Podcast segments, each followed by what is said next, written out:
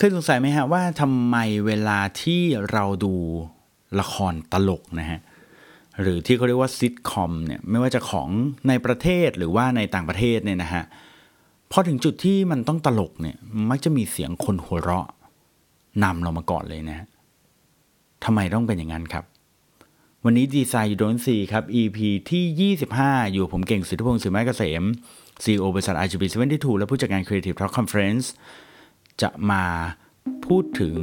เรื่องของความลับที่ว่าทำไมซิทคอมต้องมีเสียงตลกครับ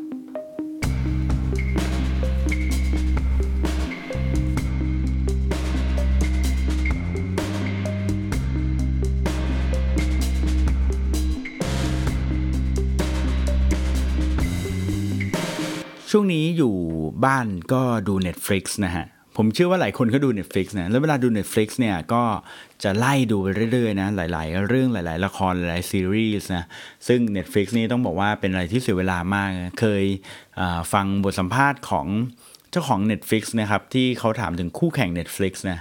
เขาบอกว่าคู่แข่ง Netflix เนี่ยไม่ใช่ใครเลยนะครับ แต่ว่าคู่แข่ง Netflix เนี่ยคือการนอนนั่นเองนะฮะเขาบอกว่าถ้าเกิดว่าลูกค้าของเขาเนี่ย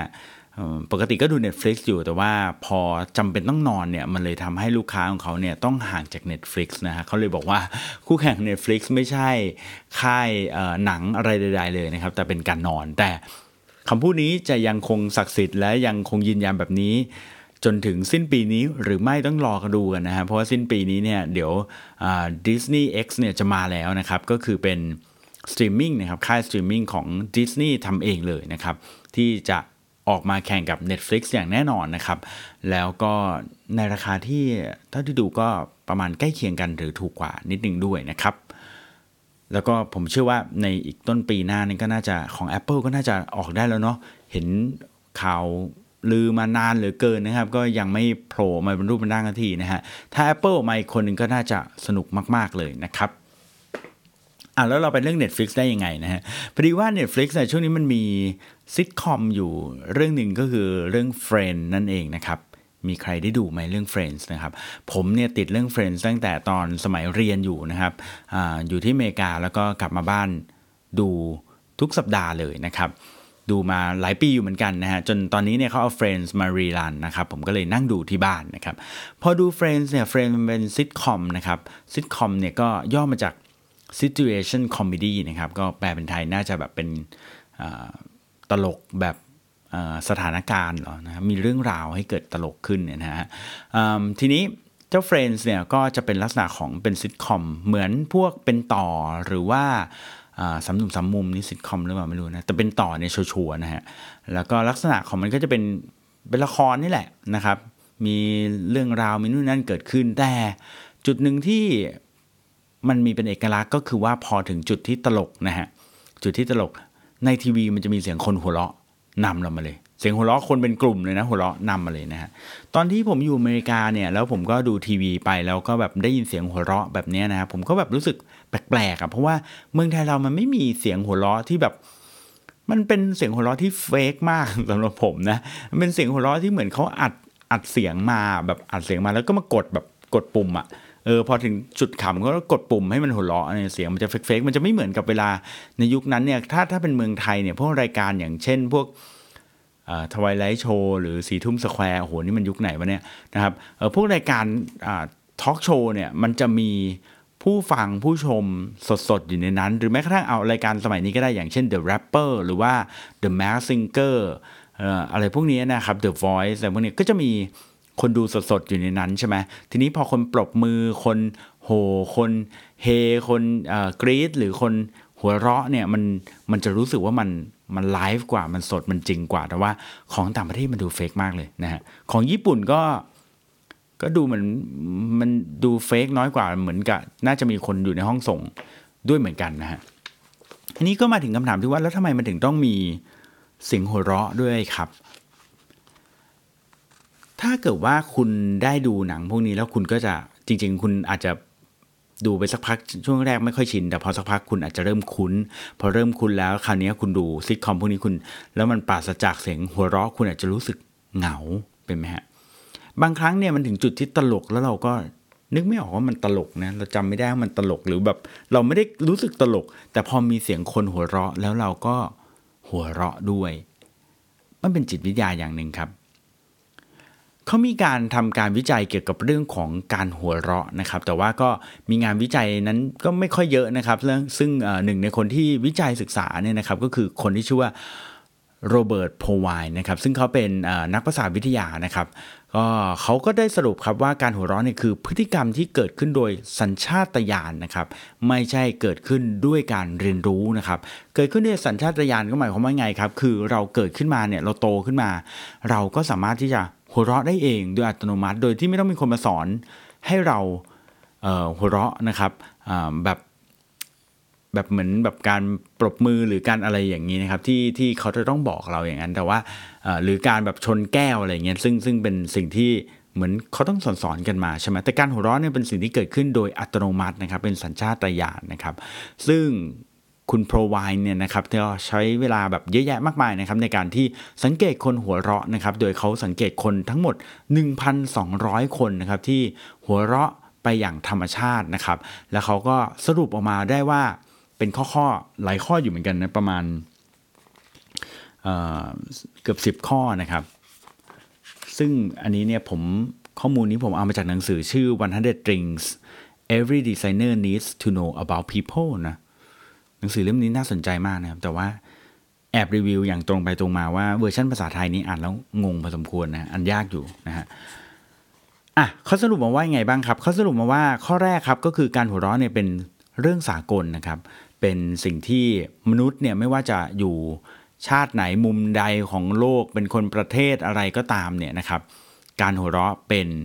ภาษาสากลนะครับ เมื่อเขาหัวเราะ คุณก็รู้แล้วว่าเขามีความสุขเขาขำเขา happy นะครับ มันไม่เหมือนการใส่หน้าใช่ไหมเราอยู่เมืองไทยเราใส่หน้าคือแปลว่าไม่เอา แต่อินเดียใส่หน้าแปลว่าเอานะครับ ดังนั้นมันแตกต่างกันแต่ว่าการหัวเราะเนี่ยเขาเรียกว่าเป็น universal language เลยนะครับ ก็คืออทุกคนที่หัวเราะ ไม่ว่าจะชนชาติใดเราเข้าใจได้เลยว่าเขามีความสุขนะครับ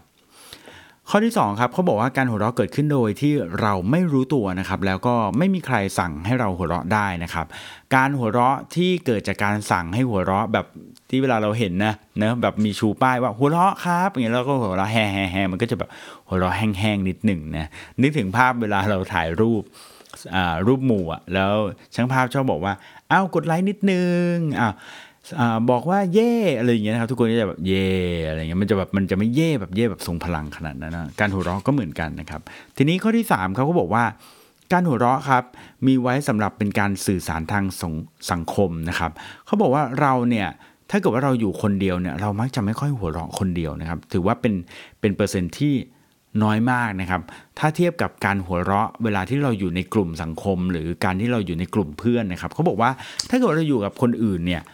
เราจะหัวเราะมากกว่าการอยู่คนเดียวมากถึง 30 เท่าตัวเลยนะฮะ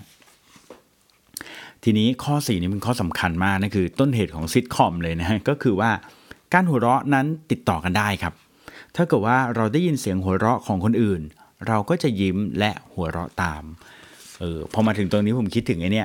ที่คนเขาส่งกันอะไอ้ที่เป็นรูปคนหัวเราะนะเป็นวิดีโอคลิปคนหัวเราะยาวตั้งหนึ่งนาทีแล้วบอกว่า เออถ้าคุณดูคลิปนี้แล้วคุณไม่หัวเราะเนี่ยให้เตะเลยเลยประมาณนี้นะแล้วก็ในคลิปนั้นไม่มีอะไรมีแต่คนแบบมาหัวเราะให้เราดูแล้วเราก็ขำไปด้วยนะฮะก็อาจจะตอบโจทย์ข้อ4เนี่ยว่าการหัวเราะเหมือนเหมือนเป็นโรคติดต่อนะเมื่อเราได้ยินเสียงคนอื่นหัวเราะ เราก็อยากจะขำอยากจะหัวเราะไปด้วยนะครับข้อที่5เขาบอกว่าคนจะเริ่มหัวเราะเป็นครั้งแรกครับ มนุษย์เราจะเริ่มหัวเราะเป็นโดยอัตโนมัติครั้งแรกเนี่ยครับตอนอายุประมาณ 4 เดือนเท่านั้นเองนะฮะสเดือนแล้วก็จะหัวเราะเป็นแล้วนะครับผมถัดมาครับเขาบอกว่าเราเนี่ยมักจะไม่ค่อยหัวเราะตอนช่วงกลางประโยค แต่เรามักจะหัวเราะหลังจากจบประโยคไปแล้ว คือสังเกตไหมเวลาเราฟังตลกอะนะฮะไม่ว่าจะเป็นโน้สอุดม หรืออะไรเงี้ยอย่างวันก่อนไปฟัง stand-up comedy เนี่ยเราก็แบบจะรอฟังเขาเล่าจนจบอะจนจบประโยคก็แล้วค่อยขำจะน้อยครั้งมากครับที่เราจะขำกลางประโยค เออมันก็จริงนะ ซึ่งจากที่เขาสังเกตมาเขาพบอีกครับว่า คนพูดเนี่ยจะหัวเราะมากกว่าคนฟังถึงสองเท่า เอา้ากลายเป็นคนพูดพูดเอง หัวเราะเองคำเองนะฮะมากกว่าคนฟังถึงสองเท่านะครับในขณะที่ผู้หญิงเนี่ยจะหัวเราะมากกว่าผู้ชายถึง 2 เท่า เช่นกันนะฮะซึ่งเรื่องนี้ผมก็แอบสังเกตเองก็จริงนะผมแอบรู้สึกว่าผู้หญิงหลายคนเส้นตื้นเยอะกว่าผู้ชายเนี่ยนะฮะวันยิ่งเวลาเราไปดูตลกเนี่ยจะเห็นผู้หญิงแบบขำเยอะกว่าผู้ชายมากเลยนะฮะดังนั้นเนี่ย ข้อนี้ผมก็ยืนยันว่าผมก็เห็นด้วยนะฮะก็คือว่าผู้หญิงจะหัวเราะมากกว่าผู้ชาย 2 เท่านะครับ ในขณะที่เขาบอกว่า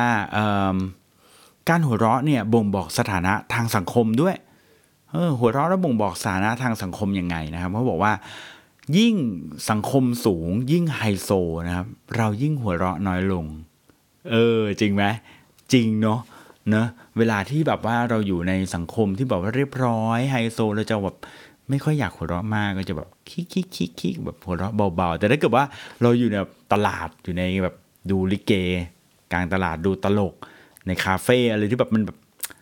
แบบมันๆหน่อยอะคือผมไม่เรียกว่า low นะผมเรียกว่ามันมันอะมันแบบมันสังคมที่แบบจับต้องได้มันจะแบบปลดปล่อยตัวเองอย่างเต็มที่นะนะฮะ นี่ก็เป็นการศึกษาของเขานะคือเขาบอกว่าจริงการหัวเราะเนี่ยนะครับ บางครั้งอาจจะ ไม่ได้มาจากอารมณ์ขันเพียงอย่างเดียวด้วยนะครับ การหัวเราะบางครั้งก็มาจากการพูดคุยสนทนานะครับหรือการปฏิสัมพันธ์ทั่วไปก็สามารถสร้างเสียงหัวเราะได้ด้วยเหมือนกันนะครับแล้วก็เป็นเทคนิคง่ายๆครับ ถ้าเกิดว่าคุณ พูดเรื่องอะไรตลกเนี่ยแล้วคุณอยากให้คนหัวเราะนะครับสำคัญที่สุดก็คือคุณต้องหัวเราะก่อนครับ เพื่อเป็นตัวนำนะและทำให้เกิดโรคติดต่อของการหัวเราะเกิดขึ้น และนั่นคือเหตุผลครับ ว่าทำไมละครซิทคอมที่คุณดูกัน มันถึงมีเสียงตลกดีไซน์ดนซี EP ที่ 25 ครับ พาคุณไปพบกับเรื่องที่ออกแบบนะครับ สิ่งออกแบบที่คุณพบอยู่ทุกวันแต่คุณมองไม่เห็นนะครับ กับผมเก่งสิทธิพงศ์สิริมาเกษม CEO บริษัท RGB 72 และ EP นี้ทำไมซิทคอมต้องมีเสียงตลก หวังว่าทุกคนคงจะได้คำตอบ ไปไม่มากก็น้อยนะครับผม แล้วพบกันใหม่ครั้งหน้าสำหรับวันนี้ สวัสดีครับ